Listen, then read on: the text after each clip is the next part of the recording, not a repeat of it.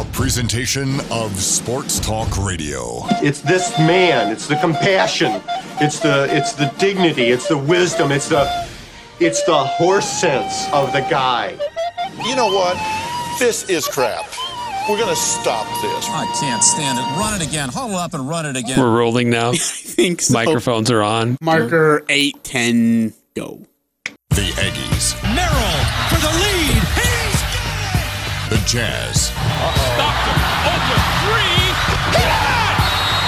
high schools, Fossil's going to take it on the quarterback draw. He's to the 30, the 25, makes a move to the 20, 15, 10, 5. He's into the end zone. If it's the sport you care about, we're talking about it. Number four of my best non-sports sports. Wife carrying. I beg your pardon? It's the Full Court Press with Eric Frandsen and Aj Salvesen. Because what you're really saying when you're using all this blabberish is, Aj, you were right and I was wrong. That's what I'm hearing from you. 1069 FM, 1390 AM. The Fan.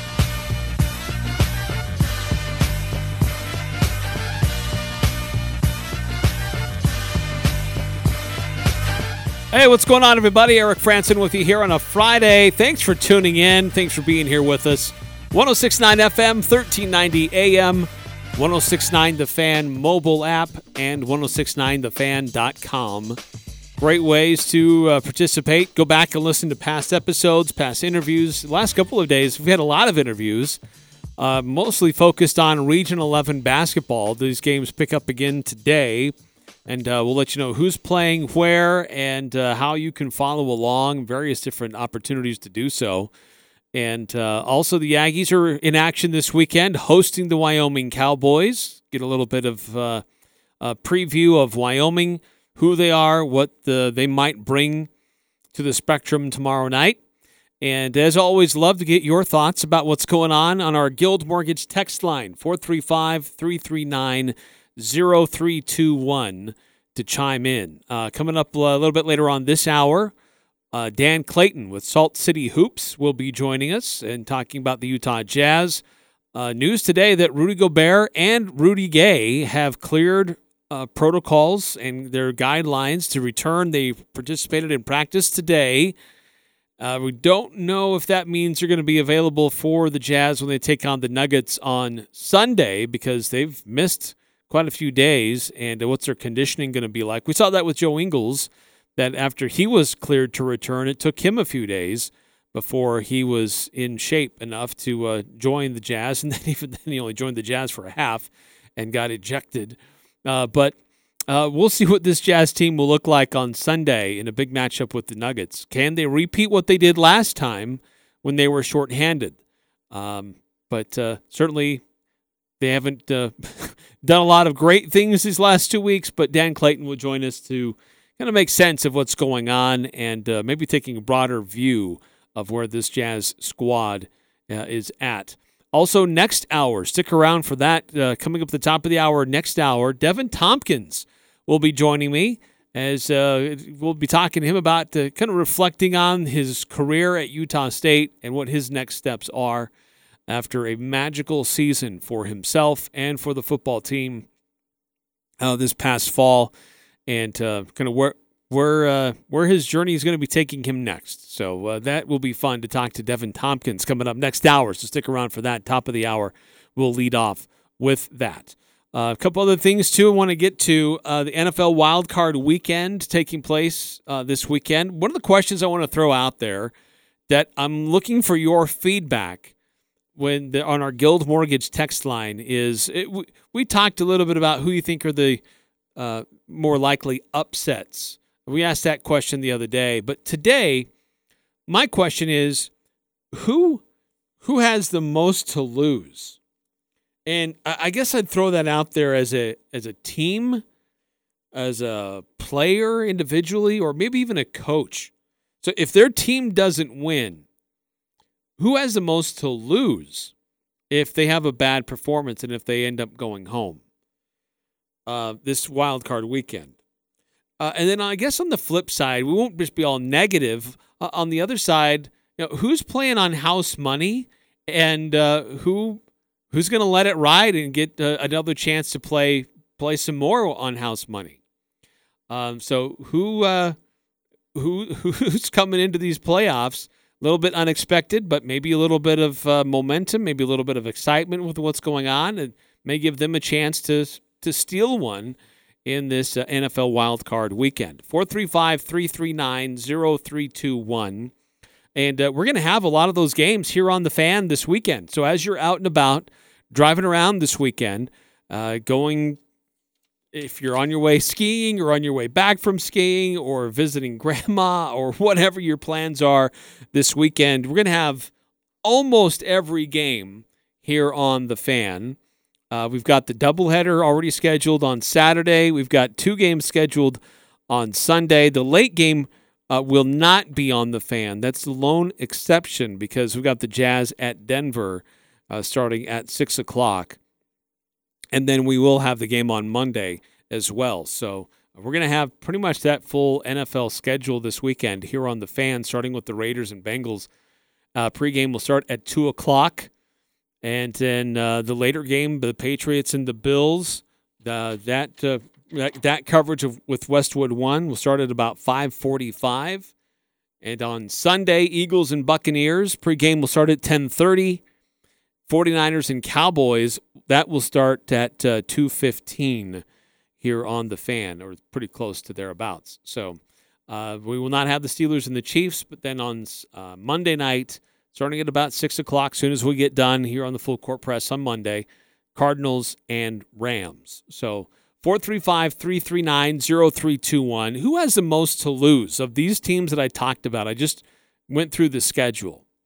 Either as a team, maybe a, a coach, maybe even a player.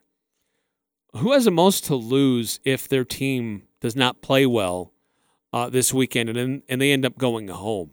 Uh, for me, a couple of examples that came to my mind. Uh, I, I, think of the a lot of people are picking the 49ers as the team that most likely to upset the Cowboys, but if they don't, eh, is this the last hurrah for Jimmy Garoppolo in a 49ers uniform? I mean, it's been a very tenuous year for him there in San Francisco as it is. Despite that, they still got to the playoffs. I mean, they've been playing some pretty good football as of late, but I think that if if he has a poor performance and the 49ers lose, it uh, it's it, I think it's probably his last time in a 49ers uniform. Um, a couple others that came to mind, uh, Matt Stafford.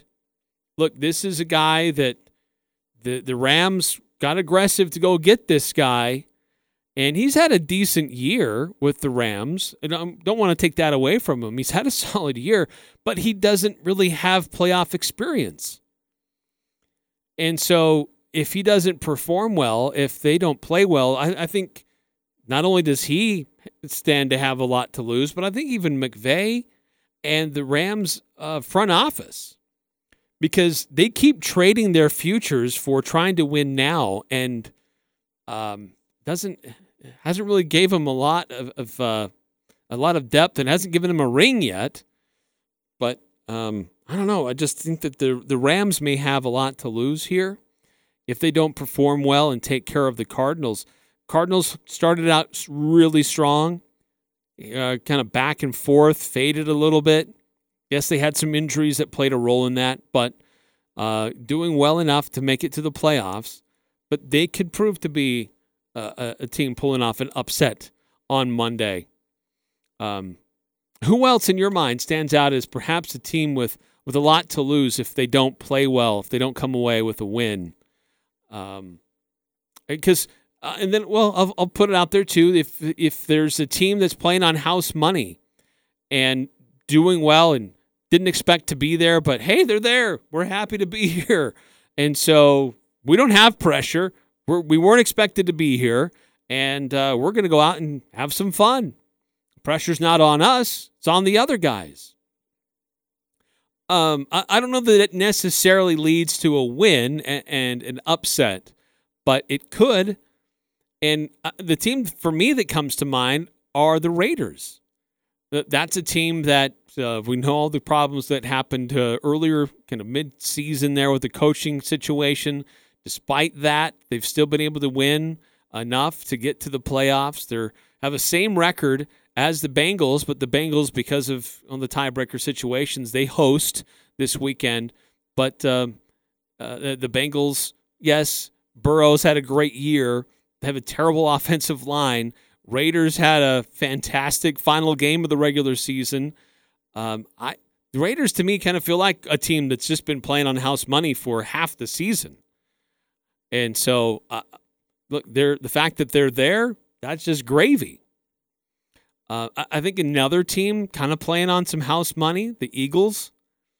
Um, the way that uh, you know Jalen Hurts has been playing, the way that team has been uh, coming together, I, I don't think it's going to be as much of a, a, close contest in this one. However, because they're going up against the Buccaneers, uh, I think that's a team that really wants to um, take care of business early if they can, impose their will, and not get it into the fourth quarter. Um, and then one last team that I think is kind of playing on some house money, uh, the the Steelers. Look, that was a team that almost didn't make it with some with strange set of circumstances in the final week, and really coming down into the overtime game uh, between the, uh, the the Raiders and the Chargers. But look, it's Ben Roethlisberger's last hurrah. Um, I, I, don't think Mike Mike Tomlin's job is not in jeopardy, but uh, they're the biggest dogs coming into this. They're 12 and a half point underdogs against the Chiefs. Chiefs are without uh, Edwards-Helaire. They're out uh, without Tyreek Hill. They've Chiefs have got some guys that are missing. And we know that uh, offensive line has had some issues in the past containing and, and protecting uh, Mahomes, and the Steelers still have a solid defense um, they could make life interesting in Kansas City this weekend. Uh, 435 339 0321 if you want to weigh in on who you think is playing on house money, maybe not expected to be there, playing uh, loose and without pressure. And then on the other side, like who has the most to lose, either as a team, a, a specific player, or even a coach, if they don't perform well this weekend. 9310 chiming in. I think if Buffalo loses, they need to tweak some personnel or coaches. Obviously, Josh Allen is their quarterback, but the Bills struggled down the stretch. Great point. Yes, thank you for reminding me. I did think about Josh Allen and the and the Bills earlier today. Look, this was a team that was expected to be a deep run, uh, deep in the playoffs team. A guy that was a a potential MVP candidate that everybody thought that this was going to be the year he takes that next step. And they, they just haven't really. Um, they, they just feels like they've performed well, but just not to expectations. 11 and 6 overall. And they've they've got a solid home record. But uh, it just yeah, I agree. It just feels like this Bills team is just not quite there. They're on the cusp, but just still not quite. And with what they've been doing these last few years, they should be a little better than they are. They did kind of falter and kind of lose steam to close out the end of the regular season. Great point. 9310. Appreciate that. Uh, if you want to weigh in, 435 339 0321. Which NFL team, player, or coach has the most to lose this weekend? and who's playing on house money. And I, have been thinking about certain teams, but maybe there's a coach or a, even a player or two that uh, it, you think kind of stands out for that. And, and, that might not be one of these underdogs that uh, that I've been talking about. Maybe it's uh, maybe it's uh, somebody that's just kind of come along uh, over the last uh, little bit here, even on a team that's favored. That's maybe surprising and doing a little bit better. Certainly, I think somebody who's surprising in what they've been able to do this year is Joe Burrow. Terrible offensive line, but man, he's chucking the ball around the yard, and uh, he's he's a gamer. Um, and he's a, that's that's a pretty solid team trying to turn some things around with that franchise.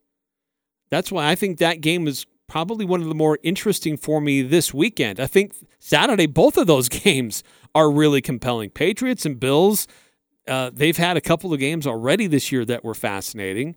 Uh, Raiders and, and, Bengals, I think those are two teams kind of um, happy to be there playing loose. and see what they could do. They've got some talent. Um, and then I think the other game that really stands out to me, well, I'll, I'll say there are two others that really stand out to me 49ers and Cowboys, historic rivalry. Jimmy Garoppolo is at his last game with San Francisco. Cowboys, they've always had talent, but they've not been able to really do much in the postseason whatsoever, or at least very, very little uh, over the last, gosh, 20 years. Uh, so is this the year they finally get it together and win a couple? Uh, and then the last game that's I think really intriguing are the Cardinals and the Rams when they face each other on Monday night, because uh, the way the Cardinals started the year faltered a little bit, but trying to get back on track. Rams have made some moves. Uh, they've got that superstar roster, but can they come together and win enough games to have a, a, a deep run? And uh, so, anyway, those are the games I'm going to be paying close attention to. What about you? 435 339 0321. If you want to weigh in on games you're going to be paying close attention to this NFL wild card weekend, who's playing on house money, and who has the most to lose. Uh, coming up next here on the Full Court Press, calling a timeout right now, but on the other side, Dan Clayton will be joining us. He is the uh, contributor with uh, Salt City Hoops, one of the main guys there, covering the Utah Jazz. They do a great job of looking at the, the, the statistics and make sense of it and understanding the nuance of the game and the storylines of what's going on. Jazz certainly have been in a slump these last two weeks. Have we learned anything good through this stretch? Uh, or should we be hitting the panic button? And uh, what about any roster moves that they might be needing to make before the trade deadline? I'll ask Dan all those questions coming up on the other side here on the Full Court Press. It's a big night, Friday night at the Open Range. Bring your friends and say hello to Aggie head football coach Blake Anderson. There will be lots of photo opportunities with Coach Anderson, a couple of Aggie players, and the championship trophy from the Jimmy Kimmel LA Bowl. Enjoy live music with the band Haywire. And of course, lots of food and drink available. Admission just eight bucks. It all happens Friday night. Coach Anderson, players, and the Jimmy Kimmel Bowl trophy at the Open Range. Upstairs at the Logan Event Center. 1200 North, 200 East behind them all. What's more important than sleep? Granted, some things are, but not many. This is Ryan at My Mattress, and here we offer the best solution to better sleep a better mattress. IntelliBed, the gel mattress, cradles your hips and shoulders while providing the best back support possible. Or come in and choose a Tempur-Pedic that boasts 93% of their owners love their bed. My Mattress, offering the best sleep possible by the South Walmart. The best high school basketball in the state is being played in northern Utah, and every Region 11 high school basketball team is broadcast on local radio and now video streaming on CacheValleyDaily.com. All the games are covered on air and online with a dedicated broadcast crew for each school. Listen or watch the exciting action of every game, and after the game is over, go back and watch it again. All the details are available right now on CacheValleyDaily.com. High School Hoops, the biggest games of the week. It's the perfect time to get rid of that old wood stove or put an insert in that old fireplace because the state of Utah's wood stove and fireplace changeout program is back. Advanced Fireplace and Stove says let the government foot the bill up to $3,800 towards your new heat and glow gas insert or fireplace or Vermont casting stove. Do you live in Idaho? No worries. Idaho's changeout program is in full swing. They can assist in the Idaho wood changeout too. Advanced Fireplace and Stove 435 753 3734 or at advancedfireplaceandstove.com. Cache Valley Bank's newest branch is now open in Preston. I'm Lance Zollinger, and I'm excited to announce Cache Valley Bank is now open inside Stokes Marketplace. If you're an existing customer, you'll love the convenience. If you're not a customer, we'd love to have you open a new account with us, or even talk with us about a loan for your farm or business. Cache Valley Bank, a community oh, bank where decisions are still made locally, now open in Preston. Cache Valley Bank, member FDIC. The new home for the full court press. Weekday afternoons from 4 to 6 on Sports Talk Radio, 1069 FM, 1390 AM. The Fan.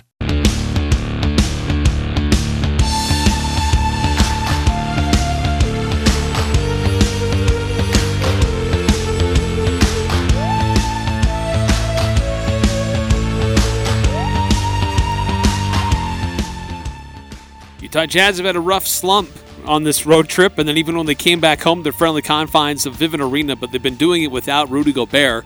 And it looks like he has uh, cleared protocols and will be back. But uh, what kind of impact is that uh, made on the team, and where do they go from here? What did we learn about the Jazz minus Rudy Gobert to help us kind of sift through some of that in this current slump that they're in? Dan Clayton, friend of the program, joins us with Salt City Hoops. Always does a great job breaking down what's going on with the Utah Jazz. Uh, Dan, thanks for your time today. Eric, always great to be on. Thanks for having me. Yeah, news today that uh, Rudy Gobert and Rudy Gay, I guess both the Rudies, cleared cleared protocols and uh, returned to practice today. And uh, it also sounds like this is the, one of the first times this Jazz team has really been able to practice in the last week and a half or so with all the travel, one thing, but also all the COVID. Um, just we it's been obvious the the impact that Rudy has on the game offensively and defensively for the Jazz. But what else have you learned from the Utah Jazz without Rudy Gobert in the lineup? Yeah, so I, I think what's obvious from this uh, four game skid now is is that the Jazz still aren't terribly equipped on either end to to really thrive in small ball basketball. Um, they had a good game in Denver about a week and a half ago um, without Rudy and without Hassan Whiteside, um, who was in concussion protocol at the time. He's he has since entered, entered health and safety too. So, but uh, but yeah, in a game in Denver without either of their traditional bigs, they went in with a great game plan. Um, even against you know an MVP level center in Nikola Jokic, they were able to sort of figure out what they wanted to do on both ends. Um, they had some guys that just bodied up Jokic, and then on the other end, they moved the ball well. They used Bojan Bogdanovic to kind of bust some schemes on on the offensive end of the court, and um, you know that was encouraging. And then since then, they just haven't had it. Right? It's been four straight games where. Um, you know, we all know the, the impact that Rudy Gobert has on their defense, but I think what we've seen is that, you know, without that, without that pick and roll threat. This is a this is a spread pick and roll based offense, right? And when you don't have that roll man at the center of the attack, suddenly you know your offense devolves into just five different guys taking turns trying to make a play and and like I said, they've had some stretches where that's gone okay, but it's just not a very efficient way to live in the long term and and so it doesn't surprise me that they've that they've struggled a little bit without without Gobert who you know, you know me, Eric, I keep saying like Gobert is a top 10 impact player in the NBA. And I think that's kind of what we've been seeing. He's, he's just that important to how their, their identity is constructed um, on both ends of the court, really. And I know that it's been hard not having Rudy Gay available for some of these games either because uh, we've wanted to see this Jazz team be able to play small ball if necessary because that's what hurt them in the playoffs. And that was one of the big reasons why Rudy Gay was brought uh, to the roster. But have there been some things that you've seen through this stretch where the Jazz have been able to adapt a little bit and maybe kind of learning the hard way? Are they any better because of this, or is it just you know it's just bad? We just throw away the tape and get guys back healthy and we move on.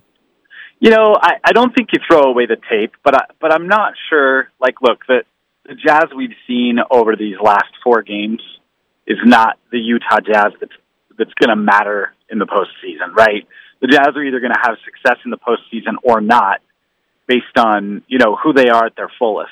Um, which is a nice way of saying that, like, look, if they have to play a playoff series without Gobert, they're they're probably screwed either way, right? Like he's that, and and that's not a slap on the rest of the roster. Like that's the same thing with, you know, if if Golden State had to play a series without Steph, or if Milwaukee had to play one without Giannis. It's just when you take uh, you know, a, a, that level of impact player away from a team, um, they're they're going to have a hard time sort of solving for an identity on the fly, and and and so I, you know, for that reason alone, I'm I'm not spending too too many brain cells over analyzing what we've seen in, in this four game skid, or or even you know even throw the Denver game in there, the one and four since Gobert was unavailable. Um, you know, I, I, I think I think that there's some stuff in there for guys individually to look at and to look at their own tape and say, "Oh man, I just I really need to get better at staying in front of the basketball when I'm the on-ball defender," or you know, I need to know that in this situation when the defense does this, I need to get off the ball quicker and not you know, dribble into a trap and and dead end the offense. So I think there are some things like that they can learn. But as a whole, on the collective, I just I don't think there's a lot of predictive value in these games because who the Jazz are is is ultimately going to be yeah, going to be tied to Gobert, Mitchell, and to a lesser degree Conley. Right? Like that's that's their star core, and that's the core that's going to determine how far they go or don't go in May and June. This was a team that, uh, with what's been going on with combination of COVID and some injuries, uh, we've seen some guys play larger roles and, and, play a lot more minutes than normally we would see. And uh, Eric Paschall, I think we could say that he's taken advantage of the opportunity to play more minutes. And uh, I don't know that this stretch gives coaches more pause and, and, thought that maybe he deserves more going forward or not, but certainly it's encouraging to see how he's taken advantage of the opportunity. Well, yeah, I think he's a great example of both of those phenomena we just talked about, right? Both, both the um, the concept of like you're going to get more opportunity, you're going to have opportunities to solve some defenses you haven't seen before, but then also like other teams are going to have an opportunity to adjust to you, and I think Paschall saw that a little bit in, in both of these recent games you know, he he had a, a absolutely phenomenal start in Detroit. He had a 17 point first quarter, looked unstoppable, was just going in there like a wrecking ball, and you know, smaller guys were just bouncing off of him while he went to the rim and just scored with impunity.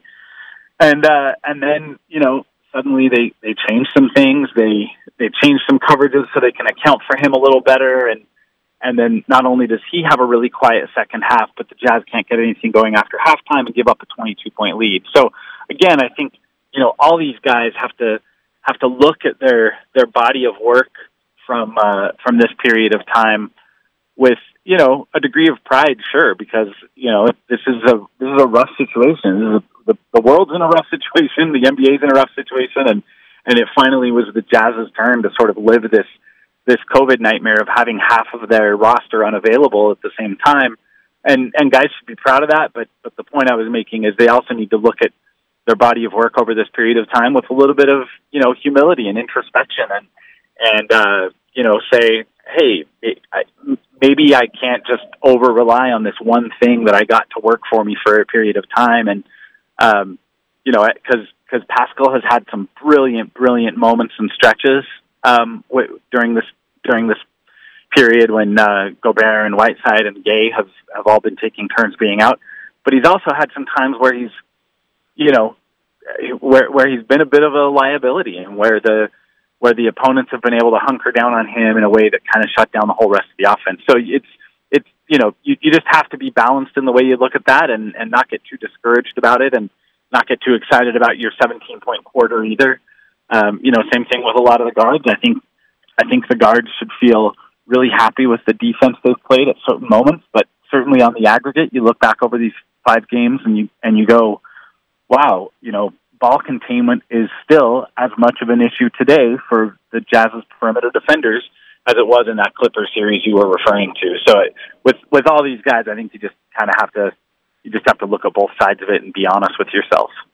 Dan Clayton with Salt City Hoops joins us here in the full court press talking about the Utah Jazz. And I saw a report uh, earlier today. It seems like uh, the, the, incidence of, of COVID and players being put into uh, health and safety protocols is dramatically declining now after we've had a heck of a couple of months here in the NBA. And I hope that it is the trend that continues. I know the Jazz are still kind of coming out of it, but um, the when this started for the Jazz, uh, it was that game on the road at Denver they're back on the road at Denver this weekend, uh, but they're getting some guys back. Uh, that game just a few weeks ago, gosh, probably the in my mind one of the best wins of the season considering the circumstances.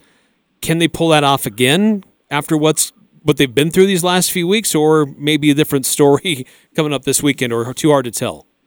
Yeah, I mean it's it's really too early to tell because one of the things we don't know is you know, great. So Gobert and Gay have cleared protocols, but what's their conditioning going to look like after mm. not just a week of being out, but a week of being sick? Like we, right, you know, reports are that Gobert kind of had a rough go of it this time around with the with the uh, COVID related illness, and so and it was a know, couple days for Joe Ingles to come back to play after he was cleared.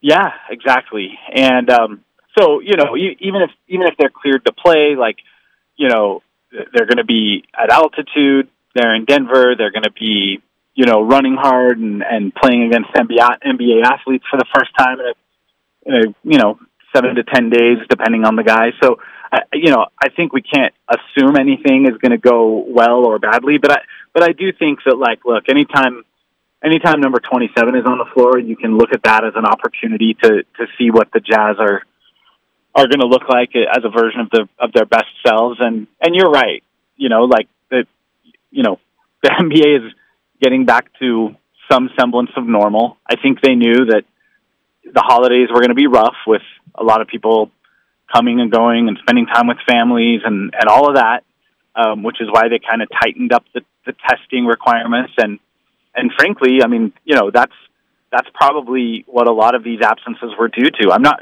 you know, if you look across the league and the vast number of guys that entered protocols, I'm not sure all of those same guys spend the same amount of time in protocols if the league isn't requiring every single player to test every day, right? Before before the holidays, they were only testing people who were symptomatic or had a known contact.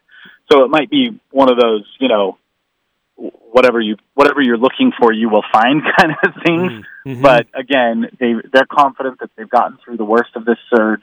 They've gone back to starting tomorrow. They will go back to not testing everybody daily, just to only testing the people who are symptomatic or or who have had a possible exposure. Um, and you know, will that help the Jazz get things back to normal? Maybe we'll see. I mean, again, the Jazz were kind of at the tail end of this thing, and sort of lived it almost later than all the other NBA teams. So, um, you know, it wouldn't shock me still to find out that they still have a couple more cases to go before they get it out of their proverbial and literal system. So we'll just play it by ear. But uh, I, I, for one, I'm I'm excited to see. I'm excited to see how Sunday goes. We haven't. First of all, I'll be there in person. I'm I'm actually going to this one, which will be oh, fun. Lucky you. But yeah, um, but also just we, we haven't we haven't been treated to the Gobert Jokic matchup really this season. They they were they both played in the first game, but Jokic exited early with a knee injury. Um, you know, the Jazz were doing well up until that point. They were up two when he left, um, despite a monster first half from Jokic. And then the second game, you know, like I said, Go, Gobert was out. So that's just a matchup that is always fun if if you're a basketball fan. And so I'm I'm excited to see how it goes, and I hope that Gobert a plays and b is you know close enough to his to his usual self that we can look at that as a as a relevant measuring stick to where he and the Jazz are.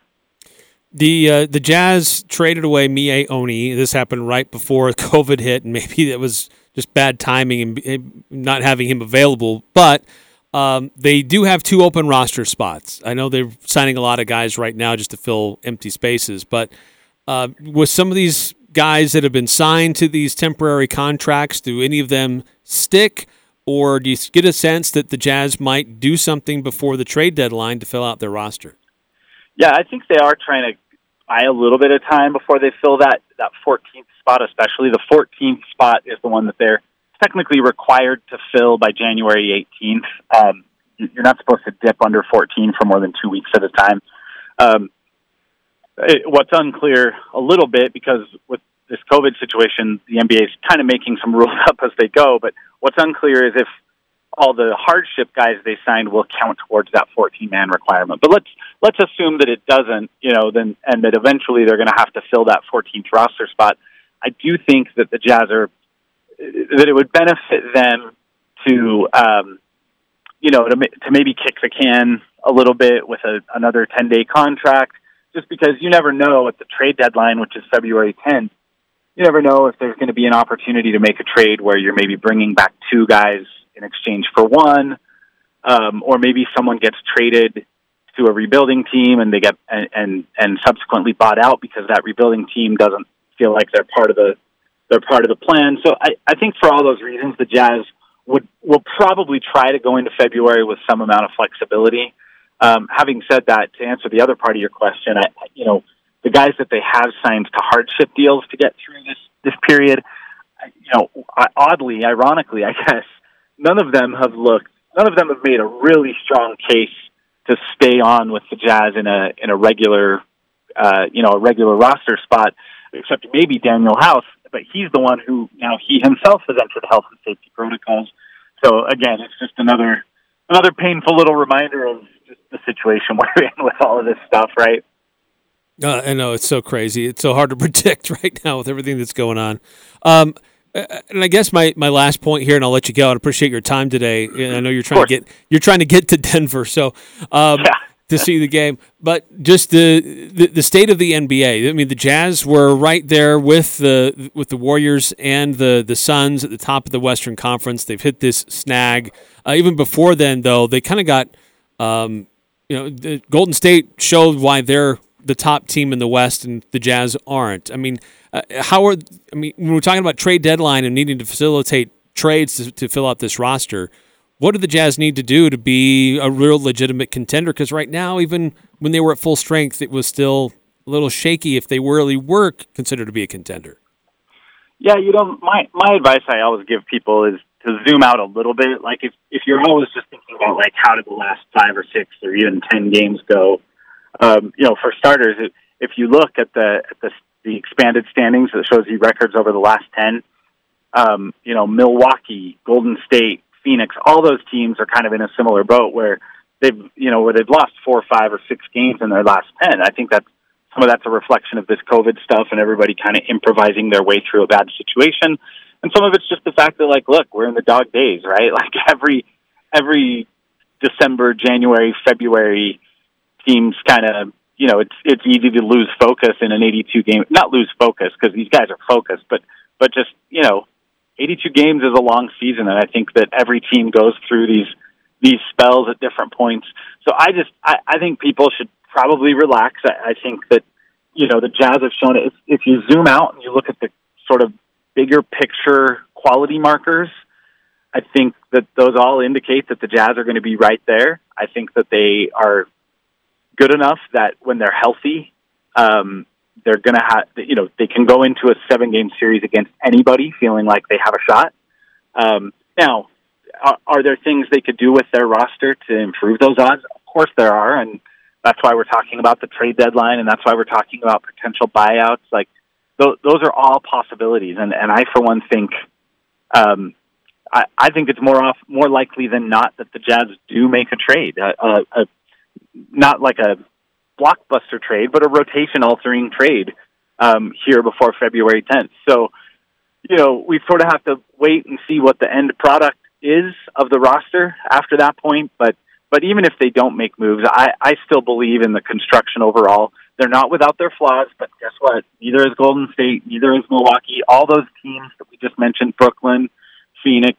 Um, you know, if if you believe in teams like LA or Miami or Chicago or Denver as fringe contenders. Like all those teams have their own sort of bugaboos or skeletons in the closet.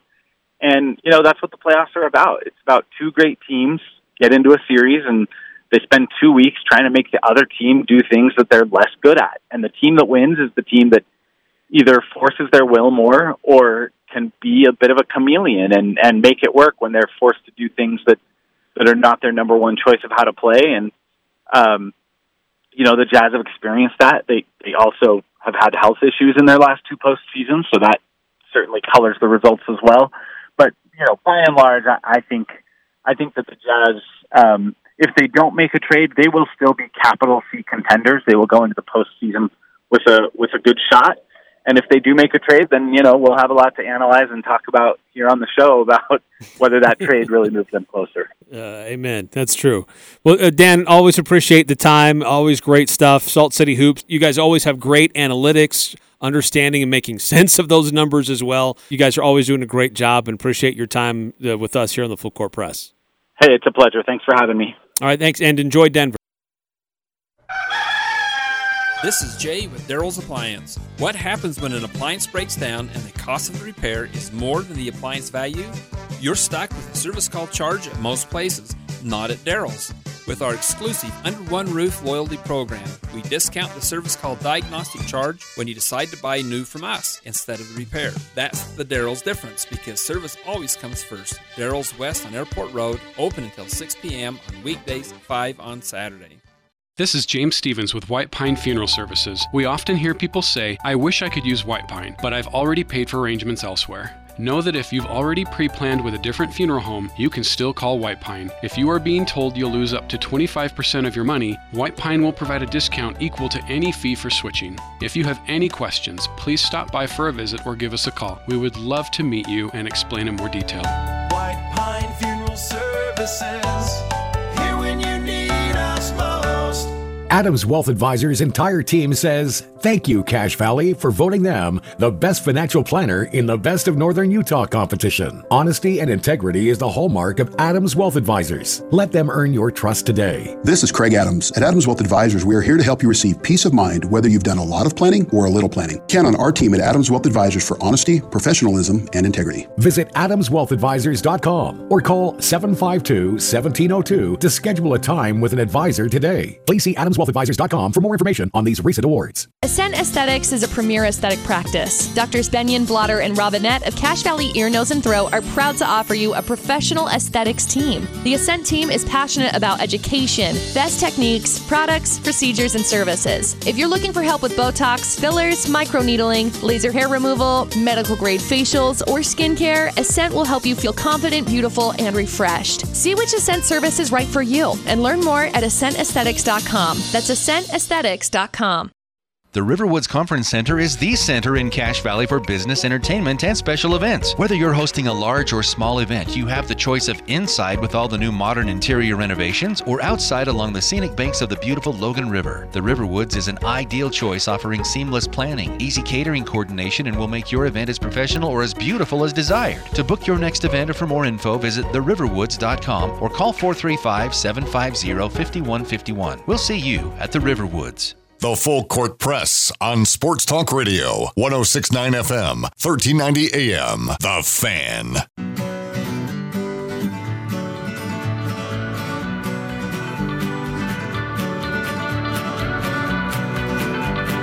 Welcome back to the Full Court Press. Eric Frandsen with you here on a Friday.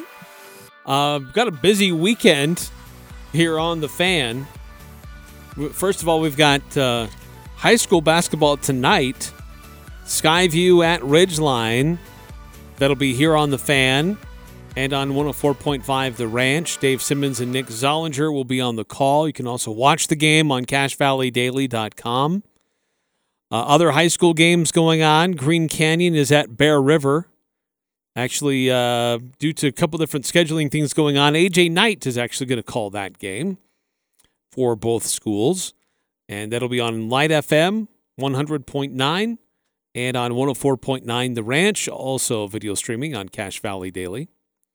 And then last but not least, Logan is hosting Mountain Crest tonight. Hall of Famer Al Lewis on the call there on KVNU 610 AM, 102.1 FM, and on 107.7 KLZX. So busy night tonight with high school basketball. Tomorrow we got NFL wild card games. Utah State Aggies, uh, KVNU game night pregame coverage will start at 6 before the Aggies take on Wyoming at 7 in the Spectrum. First home game for Utah State in a while. First game period for Wyoming in almost a month. Their last game was at a tournament in Hawaii on Christmas Day. That's the last time they've played an organized basketball game. So we'll see if uh, Utah State can use that to their advantage or not. Uh, but uh, Utah Jazz, they're on the road this weekend. They're going to be playing Sunday night at the uh, Denver Nuggets. That game will tip off at 6 o'clock. And uh, Rudy Gobert, Rudy Gay have been cleared to return to uh, team activities from COVID protocols. And they did participate in practice today, but um, we don't know if they will be playing on Saturday. Thankfully, the Jazz have a, a little bit of a break here uh, thankfully. I mean, they played on Wednesday night against Cleveland, and then they don't play again until Saturday. So it's great to have this break to give guys a chance to come back from being gone and uh, to clear protocols and then to spend time in practice again. Uh, I was listening to a podcast with uh, David Locke earlier today, and the, the Jazz, through that stretch of having players sick and on that road trip, they didn't have any practices until the shoot around before the Cleveland game that was really their first practice as a team. And so uh, he was somewhat encouraged by some a few things that the team was was doing and adjusting since they actually had time to practice. Um, certainly, you know, letting a 21 nothing uh, run happen on your floor in the third quarter is never a good thing or acceptable. But um, the, the the team has to figure out how to be able to win in different ways, defend in different ways, and uh, but we just have seen how much Rudy Gobert makes a difference for this team offensively and defensively. Offensively, with all the screening that he does and the screen assists, uh, when he's not there, this team doesn't screen for each other. the The ball movement isn't as as crisp or as good. Guys aren't as open, and uh, certainly we know his impact defensively. But the whole point of the defense is to funnel uh, defenders to Rudy. They don't. Uh, they need to do a better job of guarding who's in front of them, and uh, that's certainly been exposed. And hopefully that provides uh, a big wake up call for the team going forward if they want to be legitimate contenders. Uh, another quick timeout here in the full court press. Uh, got some additional thoughts about this uh, NFL weekend, going over a few things. Uh, Want to get your thoughts on it as well. Uh, some of the matchups taking place this weekend. Who has the most to lose? A player, a coach, or a team um, from this weekend? And on the other side, who's playing on house money? And even if it's a favored team, I think a favored team or a player on a favored team could be considered to be playing on house money you know, they're playing well beyond what was expected, and um, really uh, has a, some good momentum behind them coming into these playoffs. Also, next hour, we'll talk to Deven Thompkins, the standout wide receiver for Utah State football. Uh, he uh, will be joining us at the top of the hour as he talks about his next steps and ref- uh, reflecting back on the season and career that he had at Utah State University. So stick around for that. And we'll continue to look more at uh, Wyoming, the season that they've had, and what we might see on Saturday in the Spectrum. It's all coming up next here on the Full Court Press. Hi, this is Gene Needham of SC Needham Jewelers. I would like to welcome all USU students back to Logan. We are Utah's oldest jewelry store. My sons, Sylvan and JD, now represent our fifth generation of jewelers. We use the newest technology in custom made rings. Perhaps this is the year you'll get engaged. Visit our website at scneedham.com or simply come to the store in historic downtown Logan, where Utah gets engaged. SC Needham Jewelers, middle of the block at the sign of the clock. Westwood One has all the excitement of the Super Wildcard round of the NFL playoffs. On Saturday, it's the Raiders and the Bengals, followed by the Patriots and the Bills. Then a triple header on Sunday featuring the Eagles and Bucks, 49ers and Cowboys, and the Steelers and Chiefs. And then one final game on Monday night between the Cardinals and the Rams. From the wildcard round all the way to Super Bowl 56 in Los Angeles, the NFL playoffs are right here. It's wildcard weekend in the NFL on Sports Talk Radio, 1069 FM, 1390 AM, The Fan.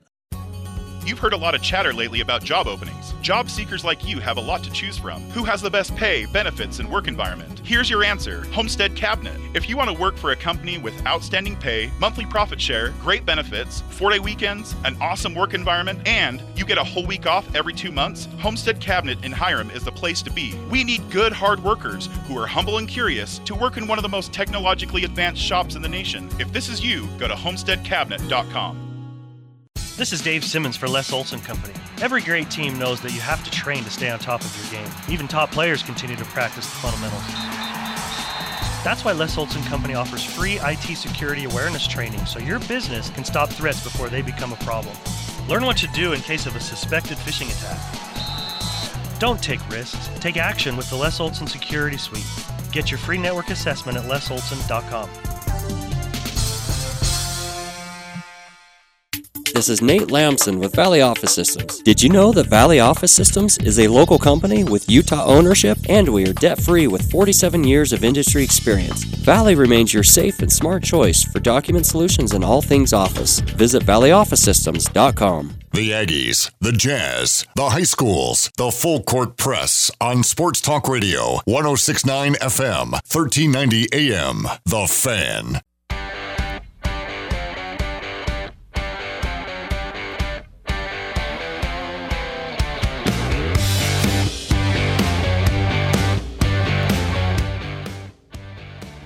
Uh, coming up on uh, next hour, don't don't forget we're going to be speaking with Deven Thompkins, great wide receiver for Utah State. Find out what uh, his next steps are and reflect back on a tremendous career at Utah State with their football program. But speaking of football, the NFL All Pro team announced today, the Associated Press uh, All Pro team uh, came out today, and five players uh, got unanimous selections. So there are 50 members of a, this nationwide panel of media members who regularly cover the NFL, and they all voted. And five players were unanimous selections. Do you guess who they are? One of them is Cooper Kupp, great wide receiver for the Rams. Davante Adams, great wide receiver for the Packers. Uh, also, Indianapolis Colts running back Jonathan Taylor had a phenomenal year running the ball. Pittsburgh Steelers edge rusher TJ Watt and Rams defensive tackle Aaron Donald. So those are the five players who were unanimous selections to the AP NFL All Pro team. Uh, Donald, that's his seventh selection in the eight seasons that he's been playing. The guy is just phenomenal. Uh, Watt, that's his third time on this list. Uh, Adams is on there for the second time. Um, and uh, so a couple others. Um, uh, uh, Jonathan Taylor, that's his second time on the list. We have a few who've made it uh, a few additional times. A couple other players of note. Aaron Rodgers is the quarterback on offense. He's on it for the fourth time. Philadelphia center Jason Kelce. Uh, he is. Um, it's his fourth time on the list. Dallas right guard Zack Martin and Baltimore place kicker Justin Tucker have been on their make it on their fifth time. That's Tucker's fifth selection. That's the most among NFL kickers. Nobody else, uh, no other kicker has been on more than three times, and now that's his fifth. Uh, three-time All-Pros this year include Colts linebacker Darius Leonard, Rams cornerback Jalen Ramsey, Steelers defensive tackle Cam Heyward, uh, two-time All-Pros, a couple, a couple others that we uh, already mentioned, but a few additional ones. Browns edge rusher Myles Garrett, Titans safety Kevin uh, uh, Byard. Uh, so that's an interesting list of, of players who made the list. Um, I, I don't know that if that gives a sense for who the MVP might be or how voters may be feeling. But uh, five got unanimous selections, and none of them were a quarterback. Um, you had a, two wide receivers. You had an edge rusher, and well, you really had two edge rushers, and uh, running back, who were all unanimous selections to the uh, All Pro team, recognizing a player at every position, offense, defense, and uh, special teams. So I don't know if that gives you any incident or any insight as to who uh, voters may be uh, thinking of for the uh, MVP of the season. But at quarterback, it is Aaron Rodgers. It wasn't Tom Brady. Wasn't uh, Joe Burrow. It was Aaron Rodgers. Uh, he was the quarterback. Jonathan Taylor, the uh, the running back. Mark Andrews at Baltimore was the tight end. Davante Adams, Cooper Kupp, and Deebo Samuel from San Francisco. Those were your wide receivers. Trent Williams from San Francisco. Tristan Wirfs from uh, Tampa Bay uh, Joel Bitonio, Zack Martin, and Jason Kelce. That's your offensive line. And uh, on defense, TJ Watt and Myles Garrett were your edge rushers uh, from Pittsburgh and Cleveland, respectively. Aaron Donald, Cam Heyward on the defensive line from the Rams and from Pittsburgh. Uh, for at linebacker, Darius Leonard, Micah Parsons, uh, Darius Leonard from Indianapolis, uh, Micah Parsons from Dallas. It, really an interesting thing there where he's a rookie and uh, made the All Pro team. Just kind of give you an insight of the type of season he's had. Uh, De'Vondre Campbell from Green Bay, also the other linebacker. Uh, at corner, Trevon Diggs at Dallas, Jalen Ramsey at the uh, Rams. At safety, Kevin Byard from Tennessee, Jordan Poyer from Buffalo at the safety position. And on special teams, already mentioned Justin Tucker as a place kicker. A.J. Cole, the punter from Las Vegas. Braxton Berrios from the Jets as a kick return specialist, Devin Duvernay from Baltimore as a punt return specialist, and um, JT Gray and uh, Luke Rhodes also being recognized on the uh, All Pro team that was announced today from the Associated Press. Uh, coming up next hour, a few additional thoughts about Wild Card Weekend, about some of the matchups and storylines to follow. We'll also preview Utah State and Wyoming. How much do we know about the Cowboys since they haven't played in a month? Um, but uh, what were they like before they had all of these pauses? They have not had a game yet in Mountain West Conference play. It'll be their first tomorrow night in Logan, and uh, Utah State's first home game in uh, almost a month, too. So uh, a lot of Aggie fans eager to see their Utah State team and cheer them on and help them get back into the victory column. So we'll preview that coming up next hour, along with that conversation with Deven Thompkins. Stick around on 1069 FM, 1390 AM, the 1069 The Fan mobile app, and streaming online at 1069thefan.com. I'm Dan Patrick, and this is Above the Noise. NFL Wildcard Weekend starts tomorrow. The Saturday slate will start with the Bengals hosting the Raiders. The playoffs are exciting for every fan base, but this game could mean a little bit more for these two teams. Neither team was supposed to be here. Bengals coming off a four win season, and sophomore quarterback Joe Burrow just a year removed from tearing his ACL. The Bengals have a good young core, but they weren't supposed to be this good this soon. And we all know the problems the Raiders have faced this year, parting ways with former coach Jon Gruden, and they lost multiple starters due to off field incidents. Every year we see few teams make an unprecedented rise. We can't predict the outcome of tomorrow's game, but that's the beauty of the NFL. You never know what's going to happen, and these two teams are perfect examples of that. Unfortunately, one team's storybook season will come to an end on Saturday, but both teams deserve a lot of credit for their improbable runs this season. I'm Dan Patrick, and this is Above the Noise. And now, a message from Discover about real rewards. If you're a loyal credit card customer, you should be rewarded for your loyalty, preferably with something that you actually want and something that you can actually use, something like Cashback Match. Discover matches all the cash back you've earned at the end of your first year automatically, dollar for dollar, because when it comes to rewards, you can't go wrong with cash back. Finally, rewards that make sense. Discover. Exceptionally common sense. Learn more at discover.com slash match. Limitations to apply. Psst. Hey, it's me, your dream. What happened, man? We used to be tight. I say it's time we get back together. You and me, your dream, living the van life in a Mercedes Benz Sprinter. You could start a business or build a log cabin, whatever you want. It's a Mercedes Benz van, so it's chock full of innovative safety features. All I'm saying is don't forget about me. I, I mean, I am your lifelong dream. So what do you say? Let's head to the Mercedes Benz Vans dealership and get that.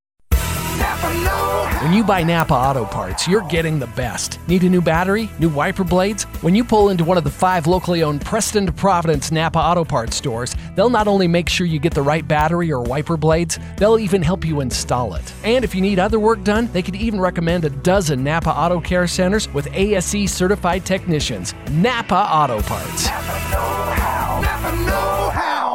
It's the perfect time to get rid of that old wood stove or put an insert in that old fireplace because the state of Utah's wood stove and fireplace changeout program is back. Advanced Fireplace and Stove says let the government foot the bill up to $3,800 towards your new heat and glow gas insert or fireplace or Vermont casting stove. Do you live in Idaho? No worries. Idaho's changeout program is in full swing. They can assist in the Idaho wood changeout too. Advanced Fireplace and Stove 435 753 3734 or at advancedfireplaceandstove.com. Utah and Southern Idaho's home for sports. KLGN Logan, 1069 FM, 1390 AM. The Fan. And here's what you need to know. Five NFL players were unanimous choices for the All Pro team, including wide receivers Cooper Kupp and Davante Adams. Kansas City Chiefs running back Clyde Edwards-Helaire is out for the playoffs this weekend. Shoulder injury, missing a third straight game, but wide receiver Tyreek Hill should return from last week's sore heel. Philadelphia running back Miles Sanders will play Sunday at Tampa Bay, three weeks after hand surgery. Dallas linebacker Keanu Neal out with chest and elbow injuries, and Patriots tackle Isaiah Wynn is out for tomorrow night's playoff at Buffalo with hip and ankle injuries. There's college basketball on FS1 right now at number seven Purdue. Boilermakers up 32-17 over Nebraska under seven minutes to go in the first half. Second game on FS1 tonight, 9 p.m. Eastern Time. We'll have number 25 Illinois hosting Michigan. Nine NBA games tonight, including Phoenix 31 and 9 playing at Indiana. Golden State's at Chicago. I'm Steve DeSager. A presentation of Sports Talk Radio. It's this man. It's the compassion. It's the it's the dignity. It's the wisdom. It's the it's the horse sense of the guy. You know what? This is crap. We're gonna stop this. I can't stand it. Run it again. Huddle up and run it again. We're rolling now. I think so. Microphones are on. Marker eight ten go.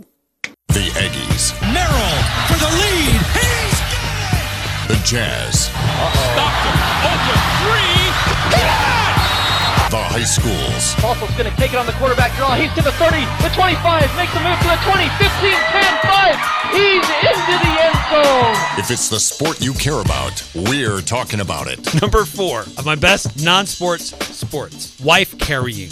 I beg your pardon? It's the Full Court Press with Eric Frandsen and AJ Salvesen. Because what you're really saying when you're using all this blabberish is, AJ, you were right and I was wrong. That's what I'm hearing from you. 1069 FM, 1390 AM. The Fan.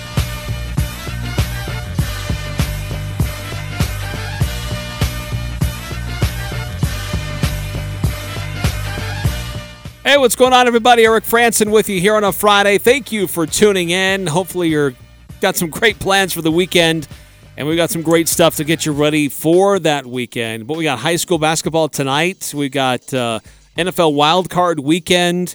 We've got the Utah Jazz coming up this weekend as well. A lot of things going on. A lot of programming to follow. We'll make sure we remind you what's going on, when, and how to follow along. But uh, one of the other great things that are taking place, we got some exciting uh, college football going this weekend. Uh, there's some senior bowls or some invitations and things like that. We'll remind you where those are going on as well. Some of them do include some Mountain West schools, uh, some players from the Mountain West, and even some former Aggies are going to be involved. But uh, we wanted to talk to one former Aggie in particular today as uh, we get to celebrate the great season and great career that he had and find out what's next for Deven Thompkins. Uh, great wide receiver at Utah State University, and he joins us now here on the Full Court Press. Deven, thanks so much for your time today. Thank you for having me. Uh, Deven, first of all, um, congratulations on a tremendous season for for you and for the team overall. I mean, you set three school records uh, this year. And there have been some great wide receivers over Utah State's football history, but how does that make you feel to know that you're you're there. You're number one in several categories, not just one, but a couple different categories in Utah State history now.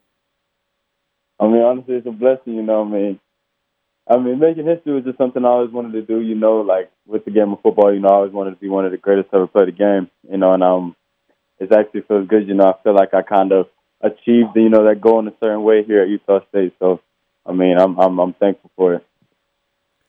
Deven, before the coaching change happened a year ago, um, we already knew that you were a, a, good wide receiver. You were fast. You had a lot of abilities for Utah State, but you put yourself in the transfer portal.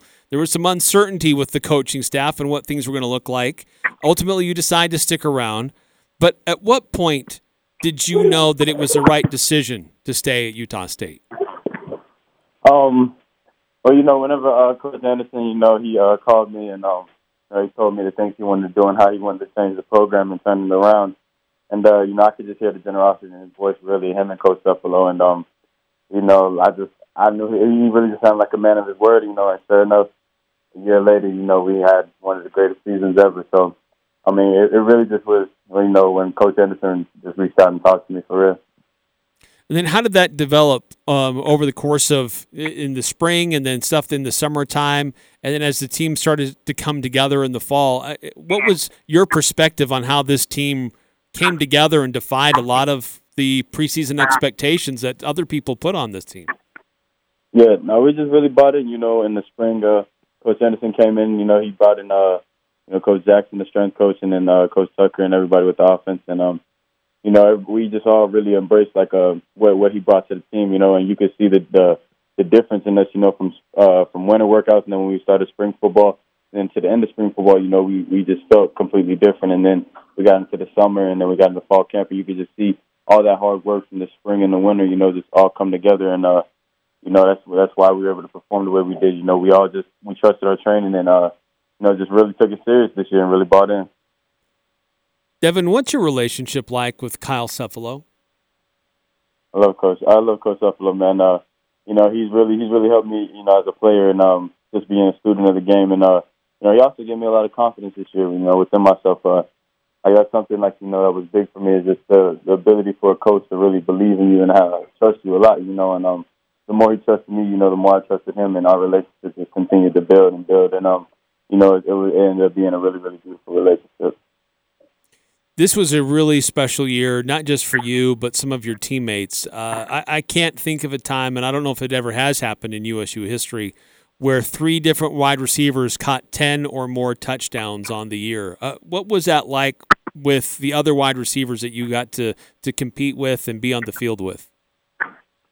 I mean, it is uh, amazing. You know, when I heard when I heard that stat too a couple weeks ago, I was just like, wow, like, you know, that's just it just shows how how productive we can be in that room. And um, you know, like that's one thing Coach Steph always uh, preaches that we would be the best uh, group on the field at all times. You know, like during practice and during games, we always wanted to be the best group on the field.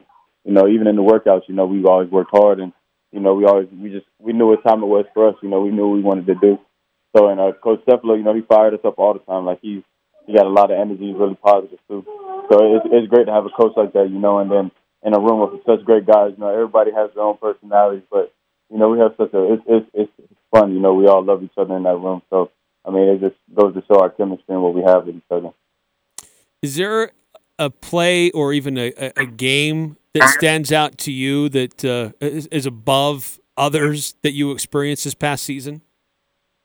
Um, I'd say that Mount West Championship game, just overall in general, you know, uh, just the way we came out, you know, we just dominated the whole game, and everybody, you know, on the sidelines, energy on the sidelines, we just it wasn't like at any time we felt like like nervous or like felt like we were we weren't going to be able to win. Like like the whole time we all knew that we were going to be able to do this and win this game. So that was honestly the best feeling I've ever felt ever, like being in the football. I've got to be honest. I mean, you've you've had some tremendous catches, athletic, acrobatic catches. You've had some great runs after the catch, but probably one of my favorite plays was one that you didn't even touch the ball. It was in the championship game. They line up uh, they you see how the defense bites on you, and you put your hands in the air like you already know it's going to be a touchdown, and uh, you pulled one over on San Diego State. What was going on on that play? Um, I like I just saw the way that uh, you know the coverage of the defense, and um, you know I saw the play call, and I just like I was just like, yeah, this is gonna be a touchdown. I told the uh, I told the defense after I was before the play, I was like, yeah, is gonna be a touchdown right here. And as soon as it like it snapped, you know, I just like hopped off the line a little bit. They, uh, you know, just kind of grab the attention of the guy that was over top of me, and then threw my hands up because I know Brandon Bowling, you know, he's he's good for catching a lot of balls. So you know, I knew it was honestly going to be a touchdown. so you you were talking some smack before the play even was play, was uh, snapped. Oh yeah, definitely, always. I love that. I love that. What was your relationship like with uh, Logan Bonner as a new guy shows up on the scene? Uh, he had uh, the he was recovering from an injury. You didn't really get to do much with him in the in the springtime. But what was that like developing that relationship with him as a quarterback? Um, it was really good. You know, he was like right. He was right uh, next to me in uh, in the locker room. You know, we were locker mates. But uh, you know, we always talk. We always talk ball, and uh, I love the fact that he's a competitor. You know, like he always, you know, always we always worked on fixing things that we needed to fix, and um, we always communicated really good on the sidelines and in practice too. You know, so it was just really great to have him. You know, and like him from be, to him to be able to understand me, you know, and me to be able to understand him, and him trust me to throw me those balls. You know, like some of the balls he probably could have got in trouble for me and uh and on the in the film room, but you know he trusted me enough to throw me those balls. So um, you know, I think we built up a lot of trust over the time, especially in practice. You know, and like you said, not being able to play in the spring or like not having him in the spring because he was hurt. And that uh in the summer, you know, we threw all the time. Uh, and in fall camp, you know, we really worked on our chemistry a lot. So um, you know, that's this was the outcome of it, you know, and that's how hard we really worked together. Again, we're talking to Deven Thompkins, the, uh, the uh, standout wide receiver for Utah State University, uh, and uh, announced that you're pursuing an opportunity to go to the NFL. What's that process been like for you? Do you have an agent already? What, what's what's next steps for you? Um, you know, just uh, really getting ready for the uh, for uh, pro day. You know, hopefully I get a combine invite, but right now I'm getting ready for pro day. But um, I just went to a you know CGS uh, bowl. It's um it's a showcasing event. You know, for uh for college athletes that are going to the uh, getting ready to go to the NFL, and um, you know, I just did that. I did pretty good up there, and uh, and I'm excited for the journey. I'm just I'm just training. You know, I'm back at home in Florida and uh, with my family, and just you know, I'm really I'm really ready for the next stage in my life and this next step. What was this last year like for your young family with everything you went through? Because one of the things that we heard that the, one of the reasons you had contemplated going in the transfer portal and leaving to go somewhere else was because of your your own uh, young family. Yeah, um, no, it's been it's been it's been a it's been a journey for us. You know, it's just been a, there's been ups and downs, but um, overall, you know, it's it's made me. I found a lot of peace in it. You know, and um, I just really uh, want to give my kids the world. You know, more than anything, I want to give them everything that I never had as a kid growing up. So that's just been my real big focus and motivation. When you uh, look at opportunities to prepare yourself to go to the NFL, are, who who are you talking to on things that you need to do or, or work on to prepare yourself to be a legitimate NFL uh, player? Um, I have, I have a good team around me. You know, I have a good age. I have good uh, good agents, you know, around me, and I have great uh, family members around me as well. And um, you know, they they tell me like the things that uh, you know that, that scouts are looking for, and um, just really what to understand, compare preparing for this next level and being a professional athlete. You know, it's a little, it's a, it's a lot different than being a college athlete, but um, you know, I'm starting to get the hang of things. I'm starting to really understand what's really going on here, and um, I got to have a great, I have a great team around me, a great family around me, and um, you know, that's uh, I understand that's what you need in order to be successful in life. Certainly, one of the questions that has to come up frequently with people talk to you about the NFL is, well, you're just not tall enough. Uh, hmm. But we see guys that are in the NFL that are undersized that can still uh, succeed. So, what what's your comeback to that?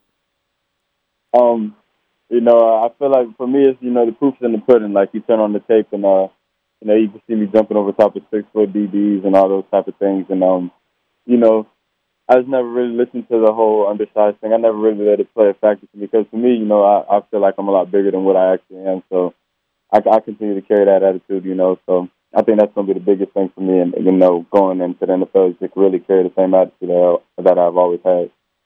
Well, one thing is for certain, you had one of the biggest catch radiuses of anybody that I saw this year. You would go up and get anything in your direction. So you definitely proved that you can go up and get anything and fight with any uh, corners or safeties that may be out there.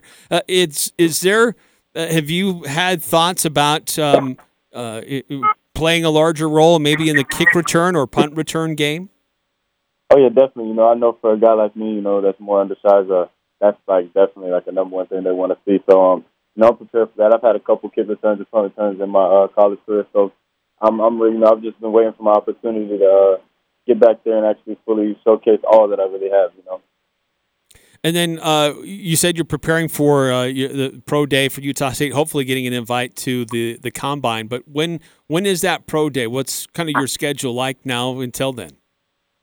Um, really just uh, training every single day. Really, uh, training, getting my body back right. You know, just doing the things that I need to do in order for me to, uh, you know, be in the best shape possible and uh, be able to perform the best at uh, pro day.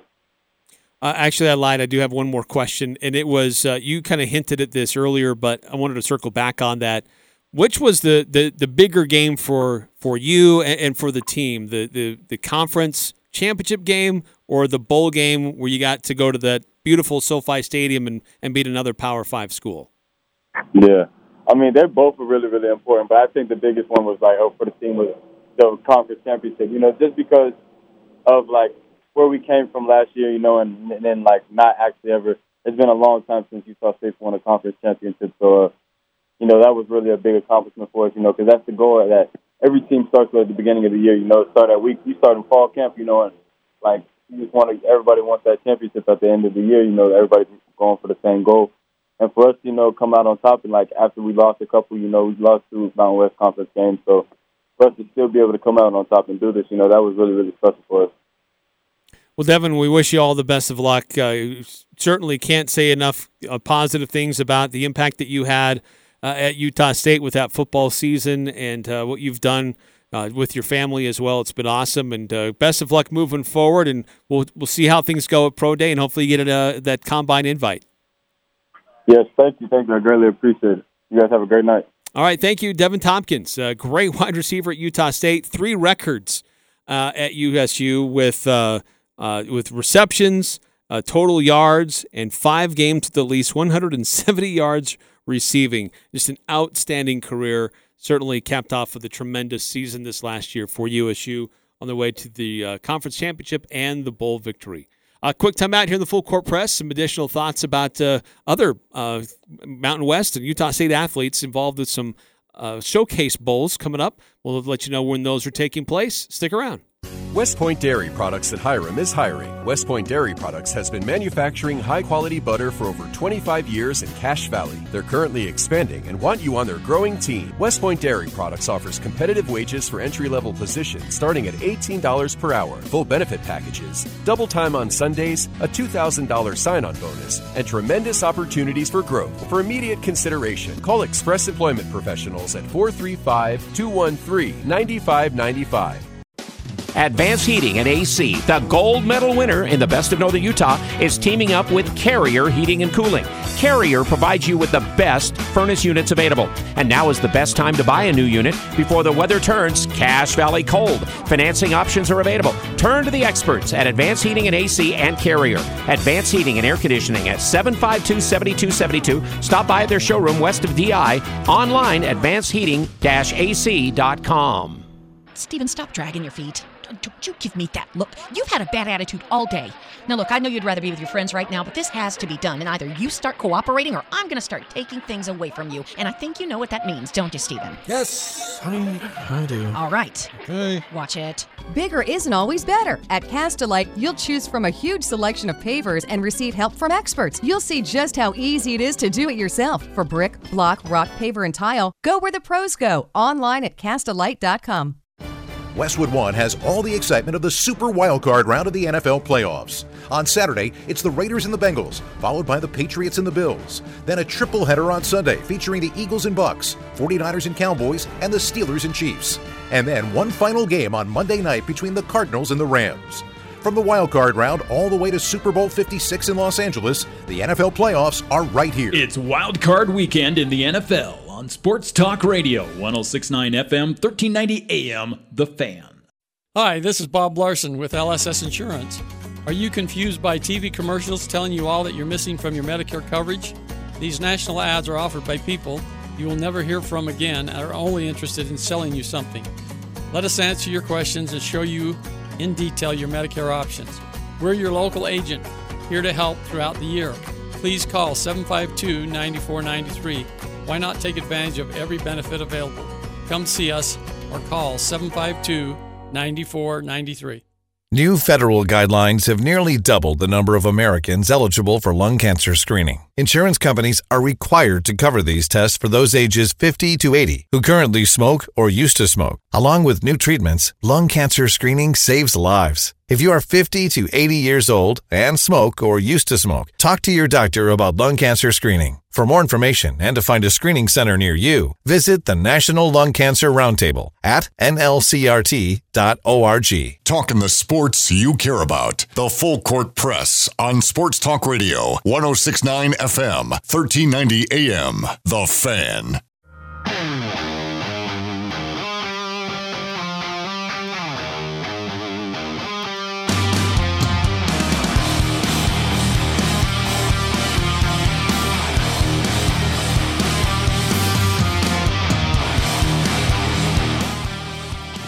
Welcome back to Full Court Press. Really appreciate Deven Thompkins for spending some time with us today.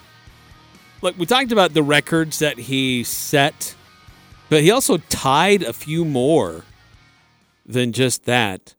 Um, you know, look at uh, so he set the records for receptions at 102. He set a new school record for yards at 1,704.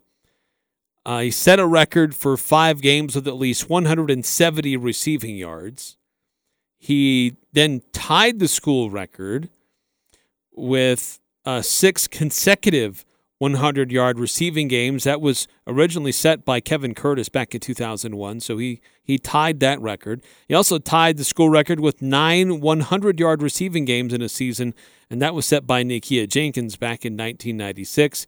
Uh, Curtis tied that in 2001 with his fantastic season. But uh, what a career, what a year for Deven Thompkins and this football team. Uh, going over some of the end of season notes that uh, sports information folks up at Utah State put together. Um, some really interesting tidbits here. The Utah State, the first team ever to go from one win to 11 wins. Isn't that incredible? That turnaround and that Blake Anderson didn't get a coach of the year anywhere from let alone the Mountain West, but also you know, there were some other national recognitions and he was a finalist for some of them, but absurd that he did not win any of that. Um, won the conference championship the year after winning only one game. Uh, incredibly. Not just Mountain West records. You look at that nationally, historically, incredible. Uh, all of the wins on the road or away from home, the longest active streak in the country. Seven road wins, one neutral site victory, longest active streak in the nation. Um, tied with Georgia, trails Notre Dame by with had ten. Cincinnati had eight for the third longest active road streak in the nation.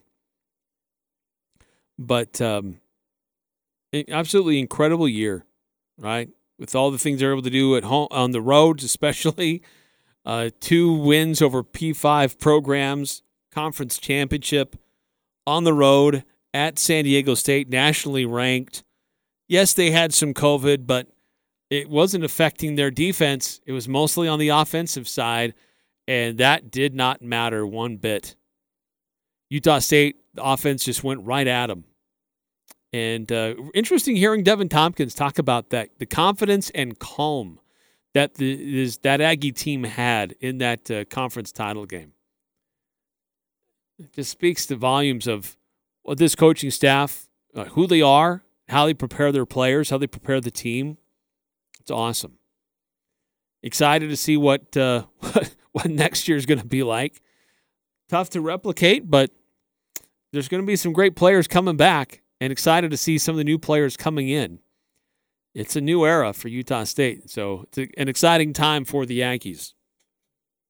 Uh, that's for sure. Um, but I want to throw this out to you. I, I asked Deven if if he had a favorite play or a favorite game. Is there a, a, a play that uh, that stood out in your mind? Um, or a game performance that stood out to you and what he was able to do this past season? Love to hear about it on our Guild Mortgage text line 435 339 0321 if you want to weigh in. But uh, just a tremendous season for uh, for Deven Thompkins and for USU. And look, I think he does have an opportunity to go to the NFL. Uh, I think he does. I think we've seen guys that are undersized be able to uh, play well and have a role in the NFL. Rules are changing. It's absolutely more uh, more favorable for the offense, and um, you can see guys running routes and, and doing things that normally they would never have the confidence to do that. Um, so it's uh, it, it's turning into an offensive league, and a guy that can go up and get a ball who's got the speed that he has, I think he has a spot. I don't I don't know if he gets drafted. Be honest. I just think that that uh, size will be a knock against him and he just can't overcome no matter how hard he trains. But um, I think that he will be able to find a spot on a team. Uh, in a kick return, punt return, maybe in uh, you know, as a slot receiver. I, I think there are opportunities for Deven Thompkins in the NFL. And I hope a team really does their homework on him and uh, gives him a shot and lets him go out there to prove what he can do. Uh, if there's a favorite play from Deven, a favorite game performance, a body of work in a game, that stands out to you, love to share that and hear about it. 435 339 0321 on the Guild Mortgage text line. Uh, Utah State basketball now, getting ready for Wyoming. Wyoming's last game played.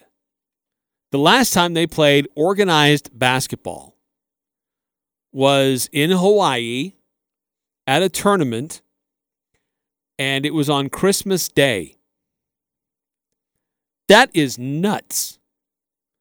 They've had four games postponed because of COVID, some because of themselves, others because of their opponents. So this team, look, they looked pretty good in their uh, in the, non-conference. Um, eleven and two overall. Those two losses were at Arizona, who was ranked eleventh in the country at the time. And they lost by thirty points, and then they lost to Stanford there in that uh, in that tournament in Hawaii. Um, some of their, look, they do have some wins that uh, maybe a little notable. Sure, I mean they beat Washington, seventy-seven to seventy-two.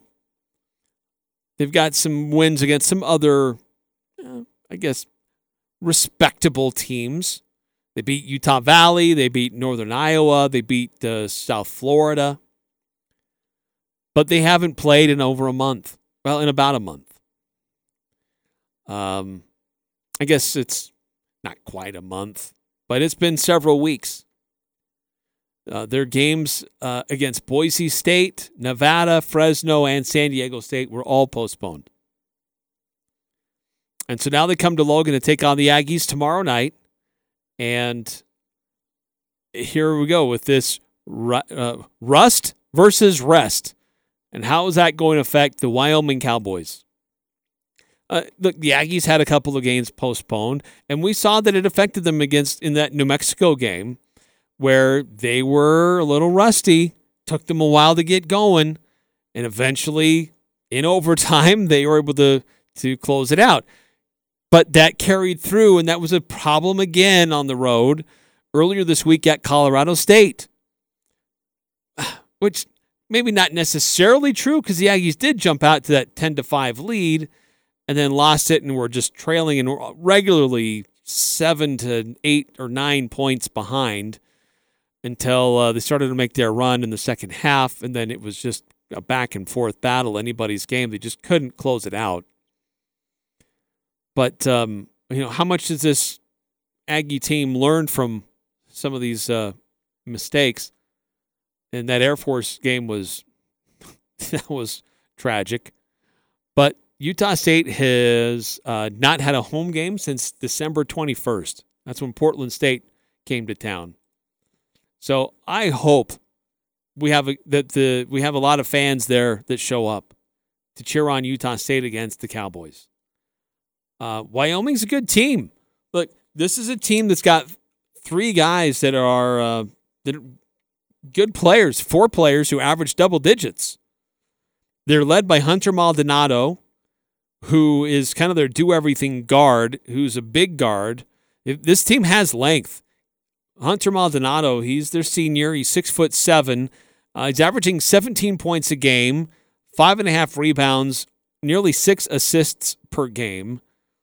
Uh, they're anchored in the post by Graham Ike, their sophomore six foot nine uh, forward, averaging about 20 points a game, just under 20 and about eight and a half rebounds a game. A couple other uh, wing players who can shoot the rock and they like to take threes. Xavier DuSell and Drake Jeffries, uh, both you know good sized guards. This team has length. DuSell is six foot four and Jeffries is six foot five, and they both average double digits, eleven point five and ten points. So. Um, they also the other thing that stands out to me about this Wyoming team and what they've been able to do so far this year, besides four players who average double digits in scoring, they've got five players who average five rebounds or more per game. So it's a lot of guys that are crashing the boards and doing their part to try to make it uh, interesting to take away opportunities, but also give themselves second chance opportunities. Um, I, you know, the ESPN BPI, how much you take, you know, how much that basketball power index, how much of a role that actually plays, but it has Utah State favored in this one, 69% to uh, 30, 31%. Um, but these two teams are very similar in what they do. They both average about 77 points a game. Uh, Wyoming is a little better defensive team, only giving up 63. Utah State's giving up about 70. Uh, field goal percentage is about the same. Rebounding per game is virtually this identical. Utah State does do a better job of distributing the ball and passing it around and uh, getting more guys involved in what they're trying to do offensively. But um, blocks per game, Wyoming may have a little bit of an edge. Utah State does a better job of taking the ball away with steals. But for me, I, I got to think for Utah State to press the advantage here, to, it would be to come at Wyoming. Use speed as your advantage. Wyoming hasn't played organized basketball in several weeks. So speed them up, run them, you know, test their conditioning, and uh, make them, you know, uh, rush their shots and not get comfortable with what they're trying to do. I'd like Utah State's chances in this one, but Wyoming's a good team. They've got good shooters. They've got good outside shooters. They got a good interior presence. Um, Graham Ike, I mean, who's going to defend him? Is uh, Horvath going to spend his time in the low post? Uh, is uh, Bean going to have to slide over to help out with that? And the, they've got length at the guard position. So uh, I, I, think that uh, having Sean Bairstow in there certainly helps Utah State with his versatility. And I like where he is playing right now. I mean, he was a huge spark for USU um, at, uh, at Colorado State. Can that continue? And look, he played good against New Mexico as well since he had his uh, injuries, uh, a time away from the game, he's come back a different person. He's come back a different player, and I just hope that continues. Something uh, something else I'd hope that comes back is contributions from the bench, someone other than Steven Ashworth. Now that Bairstow is in the starting lineup, there are opportunities for other guys to to do something, and and this is a matchup with their length that Trevin Dorius could play a huge role and an important role for Utah State in the low post. Even if he doesn't show up in the in a lot of statistical categories, just play solid basketball, solid defense in the low post. Um, just to give the Aggies opportunities to try to slow down Graham Ike. Because he's a load. He's a big body. But uh, I'm excited for the matchup. Um, I'd love to hear your what your keys are. What would your keys be for this game coming up this weekend with the uh, a pregame coverage starting at six o'clock on KVNU game night tip off at seven. Uh, 8577 weighing in on our Guild Mortgage text line. Rylan Jones is a detriment to the team, to be honest. Um, I don't know. I mean, he's had some games where he's struggled a little bit. He's had some injury uh, issues, aren't his fault, but um, I think he's a good distributor. I think he helps set guys up. Uh, not the best outside shooter, but um, love to see him continue to evolve and, and, and get better. But I don't know if I would say that he's a detriment to the team. I think he's some of these games where he hasn't performed well, it's he's he's playing through injury. I, I'm not using that as an excuse. It's just a reality. But um, okay. Any other thoughts that you guys have about this matchup or keys Utah State uh, needs to be focused on when they take on Wyoming? 435 339 0321. Love to get your thoughts on that.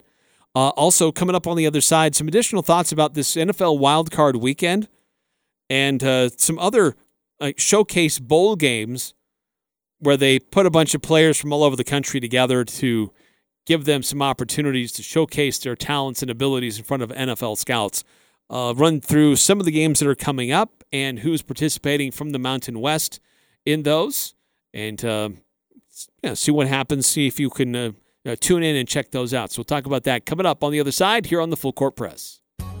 You've heard a lot of chatter lately about job openings. Job seekers like you have a lot to choose from. Who has the best pay, benefits, and work environment? Here's your answer Homestead Cabinet. If you want to work for a company with outstanding pay, monthly profit share, great benefits, four day weekends, an awesome work environment, and you get a whole week off every two months, Homestead Cabinet in Hyrum is the place to be. We need good, hard workers who are humble and curious to work in one of the most technologically advanced shops in the nation. If this is you, go to homesteadcabinet.com.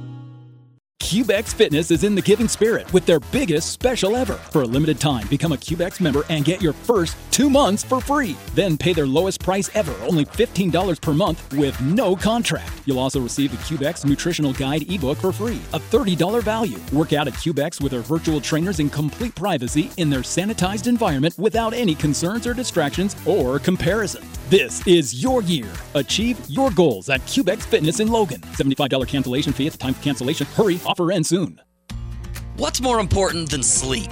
Granted, some things are, but not many. This is Ryan at My Mattress, and here we offer the best solution to better sleep a better mattress. IntelliBed, the gel mattress, cradles your hips and shoulders while providing the best back support possible. Or come in and choose a Tempur-Pedic that boasts 93% of their owners love their bed. My Mattress, offering the best sleep possible by the South Walmart. The Super Wildcard round of the NFL playoffs kicks off with a special Saturday doubleheader. Hi, this is Scott Graham. Join me and the rest of our Westwood One crew for all the action. First, the Las Vegas Raiders take on the Cincinnati Bengals. Then, it's an AFC East rivalry when the Patriots head to Buffalo to face the Bills. From the wild card round all the way to Super Bowl 56 in Los Angeles, the NFL playoffs are right here. Wild card weekend begins Saturday afternoon at 2 on Sports Talk Radio, 1069 FM, 1390 AM, The Fan. It's that first kiss, that moment in time. It's that look in her eye when you get the first sign. We make it personal, you know when it's real. Something for everyone. We know how you feel. Jared's fine jewelry. Make it special, make it Jared's.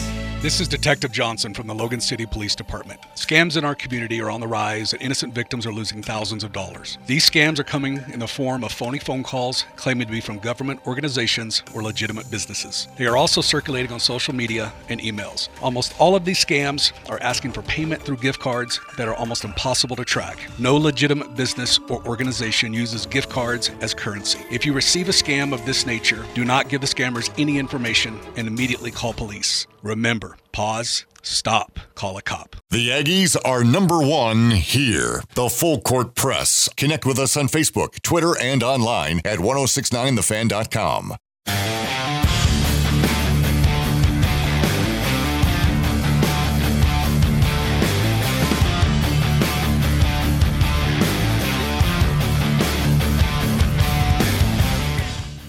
Welcome back to the Full Court Press, uh, talking about Utah State and Wyoming, tipping it off tomorrow night in the Spectrum. 7 o'clock tip off.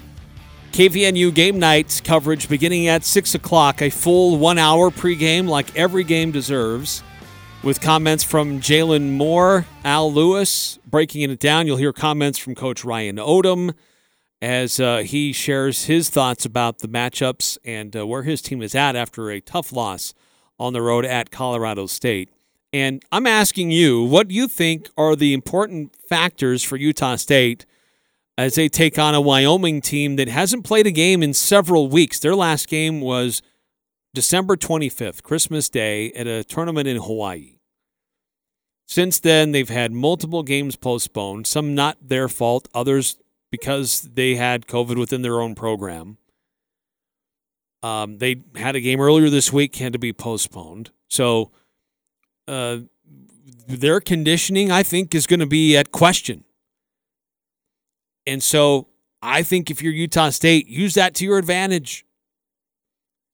Press the tempo, go up and down on them, get after them to, uh, tomorrow night, and uh, make them work.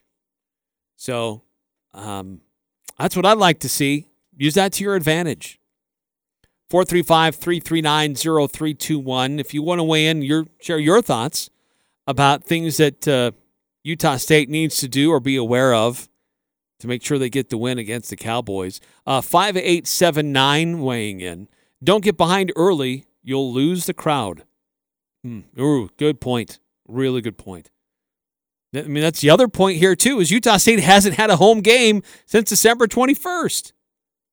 So, man, remind people why it's so fun to be there. Play well. And I think you're right. If if they're not playing well, I mean, the Aggies lost to Air Force. They barely beat New Mexico. They lose to Colorado State. You want to you, you want to remind them that it's fun basketball. It is fun basketball. This style that Coach Odom has, players are moving the ball around. Multiple guys are scoring. You got a tremendous player in uh, in Justin Bean doing things that few are doing across the country. It's absolutely worth the the price of admission, but uh, keep it going. They have to keep it going. Um, the crowd crowd needs to play an important role, and as it usually can do, um, and uh, and has done before for Utah State. That great crowd has uh, helped many, many, many times for USU. Let's hope that that is the case again um, tomorrow. So, again, uh, pregame coverage on KVNU starting at 6 o'clock uh, tomorrow. Tonight, uh, we got a bunch of high school basketball games going on. Let you know who's playing where, how you can follow along. Here on the fan, we'll have Skyview. Uh, they're going to be on the road. They're at Ridgeline.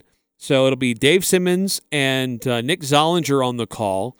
That'll be here on the fan. It'll also be on 104.5 The Ranch. You can watch the game on cachevalleydaily.com. So if you're at another game or if you can't make it to any of these games, pull it up on your desktop, on your iPad, on your phone, and you can watch the game and follow along remotely. Uh, other games going on. Uh, Mountain Crest is at Logan. So Al Lewis is going to be calling the play-by-play for that game on KVNU 610 AM 102.1 FM. It'll also be on 107.7 KLZX. And then last but not least, Green Canyon is at Bear River tonight. And actually, AJ Knight will be on the call for that one as uh, the Bears welcome the Wolves. And that'll be on 104.9 The Ranch in Box Elder County, as well as Light FM 100.9. So a lot of high school basketball action going on. Uh, and something kind of exciting, actually, that's uh, coming about is with what we've been able to do in some of our recent developments in covering high school sports. We're going to start doing a Region 11 girls basketball game of the week. And we're going to highlight one of the great uh, one of the great matchups of the week that'll be taking place in Region 11. And so we'll be able to highlight girls basketball and uh, have a broadcast crew there and those games will be streamed, video streamed on Cache Valley Daily. So you can watch those. You can share it with friends and family who are outside of the area. So we're really excited about how that's coming together. And uh, we'll be starting here next week.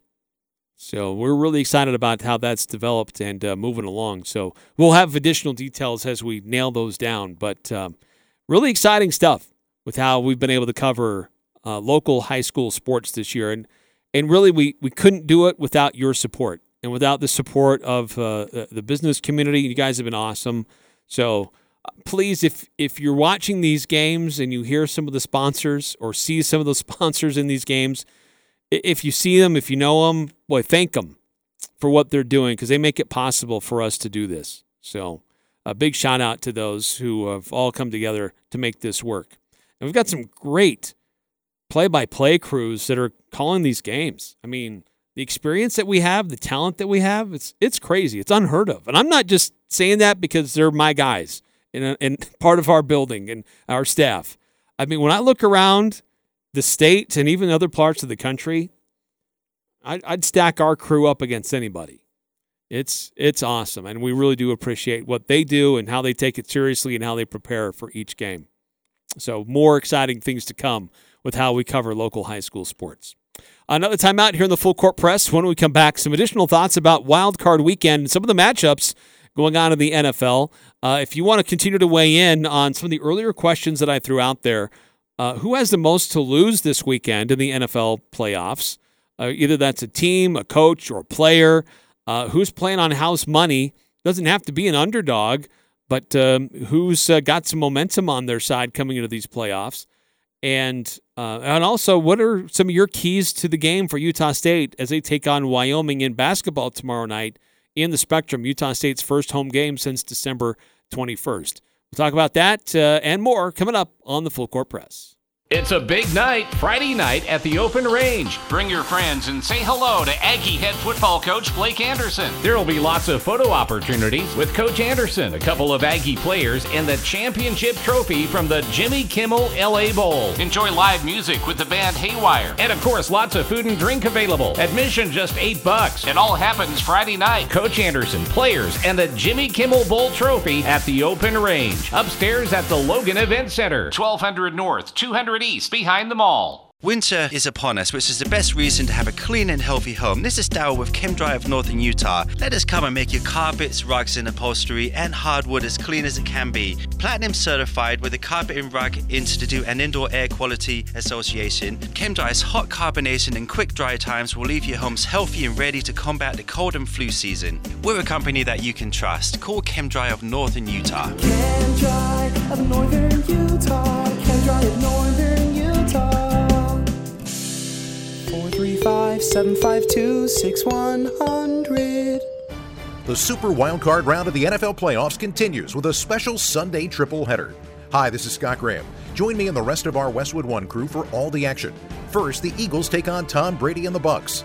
Then it's the 49ers and the Cowboys. And the night finishes with the Steelers and the Chiefs. From the wildcard round all the way to Super Bowl 56 in Los Angeles, the NFL playoffs are right here. Sunday's coverage of Wild Card Weekend begins at 10:30 on Sports Talk Radio, 1069 FM, 1390 AM, The Fan. The new year isn't the only thing we're celebrating here at Alpine Home Medical. This year marks our 25th anniversary, and we couldn't be happier to serve you. Hi, I'm Jay Broadbent. If you haven't shopped with us, we'd love for you to make us your one stop shop for any of your home medical needs. They're always changing, so please don't hesitate to stop by any of our 10 locations throughout Utah and southern Idaho.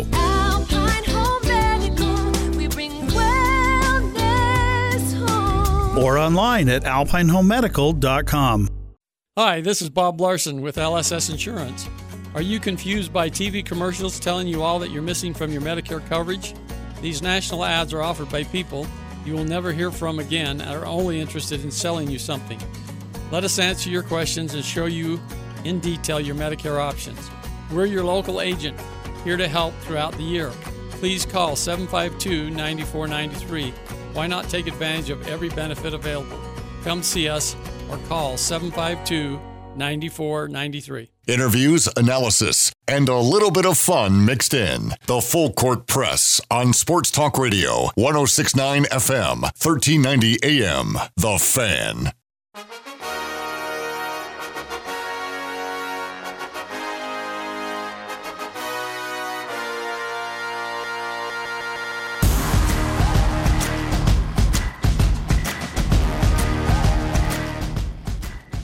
And we've been talking about it for a long time, and you know, when you need the best parts, if you're helping to to fix your vehicle or somebody else's, you can go to Napa Auto Parts and they'll help you out. They've got five locations locally owned and operated from Preston to Providence, and they'll take care of you. They got some great deals on a lot of different products and to, and tools to help you out.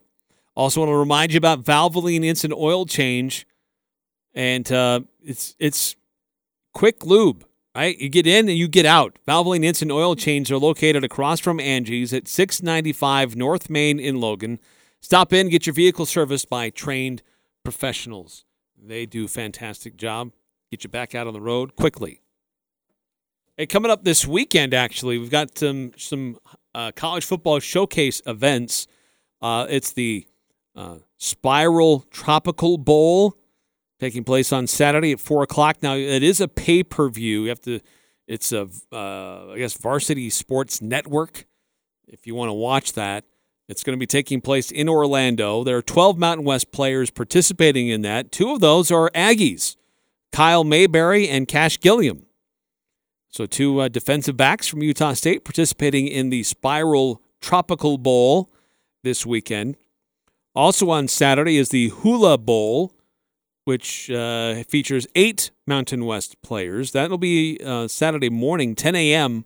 on CBS Sports Network.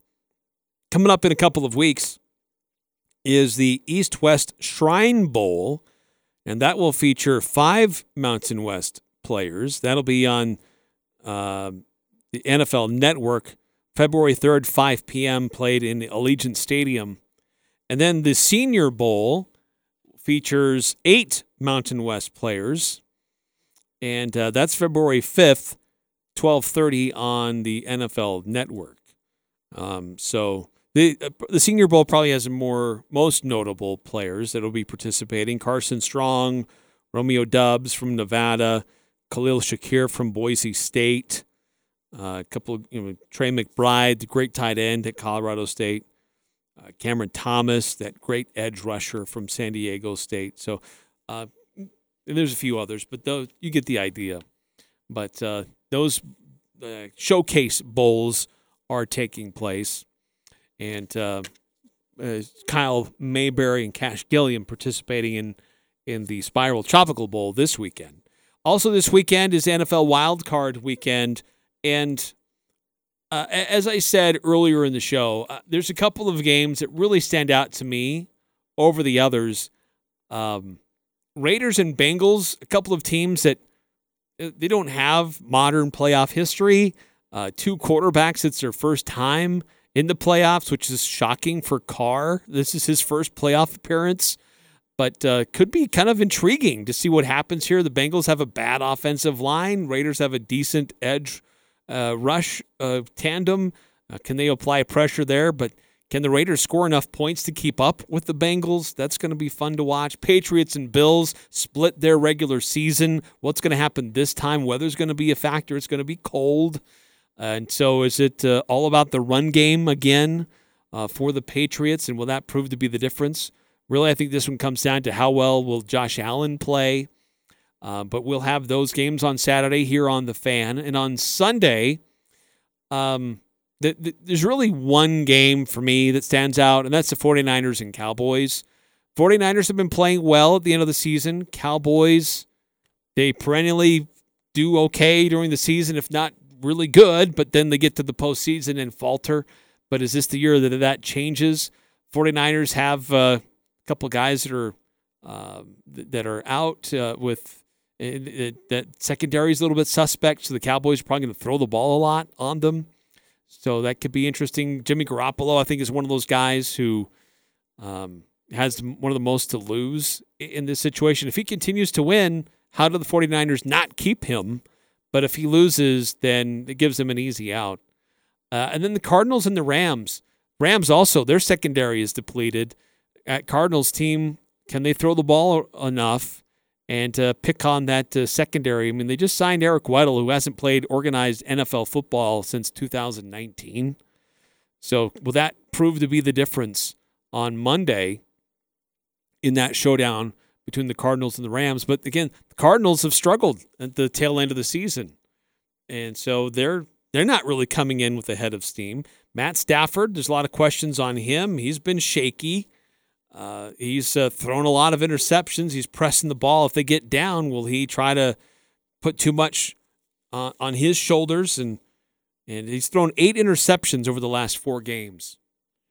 Um, Arizona on the other side, though, they've lost four of their final five. So I I, I think it's going to be fun. And even it's hard for me to count out the Steelers at the Chiefs. Just uh, I know the Chiefs they've They've had some shaky offensive line in the past, but I think they've been addressing that. But the Steelers have some great edge rushers. Can they disrupt Mahomes? They don't have, the Chiefs do not have Edwards-Helaire. Uh, Tyreek Hill, he's questionable. I don't know if he's going to be able to play. So some of their playmakers are out. So how well will the Steelers be able to take advantage of that with their defense and get after Patrick Mahomes and what he tries to do for Kansas City? However, I mean, they are the most heavily favored team of all of them taking place and participating this weekend. And we'll have all the games except for that one on Sunday night. But all of them will be here on the fan on Saturday, on Sunday, and even Monday night, with that lone exception being the Sunday night game, because we're going to have the Utah Jazz as they take on the Denver Nuggets in Denver. And if you didn't hear earlier today, Rudy Gobert and Rudy Gay both cleared uh, the, uh, COVID protocols and did participate with the team today in practice. I don't know if that means they'll be available to go on Sunday, but uh, the Jazz thankfully have a few extra days here to get guys back and hopefully get their wind back and their conditioning back uh, for a tough Denver team and uh, give themselves a chance to kind of get back on track if they can. Because the Jazz have fallen and they're now in fourth place. They've fallen behind Memphis, who is on an absolute tear through the NBA right now. And uh, Jazz have slipped while Memphis has taken all of that momentum and uh, and moved up in the in the polls. But Denver right now, 21 and 19. They've won six out of their last 10. Uh, Jazz are five and five out of their last 10 games. So we'll see what happens on Sunday. We'll have the full play-by-play with David Locke here on the Fan. A lot of other things going on tonight with high school basketball, NFL wildcard weekend, Saturday, Sunday, and Monday night. It's going to be a lot of fun. Make sure you take your radio with you wherever you're heading out this weekend, uh, or fire up the mobile app. Thanks for tuning in. Have a great night, everybody. Have a great weekend.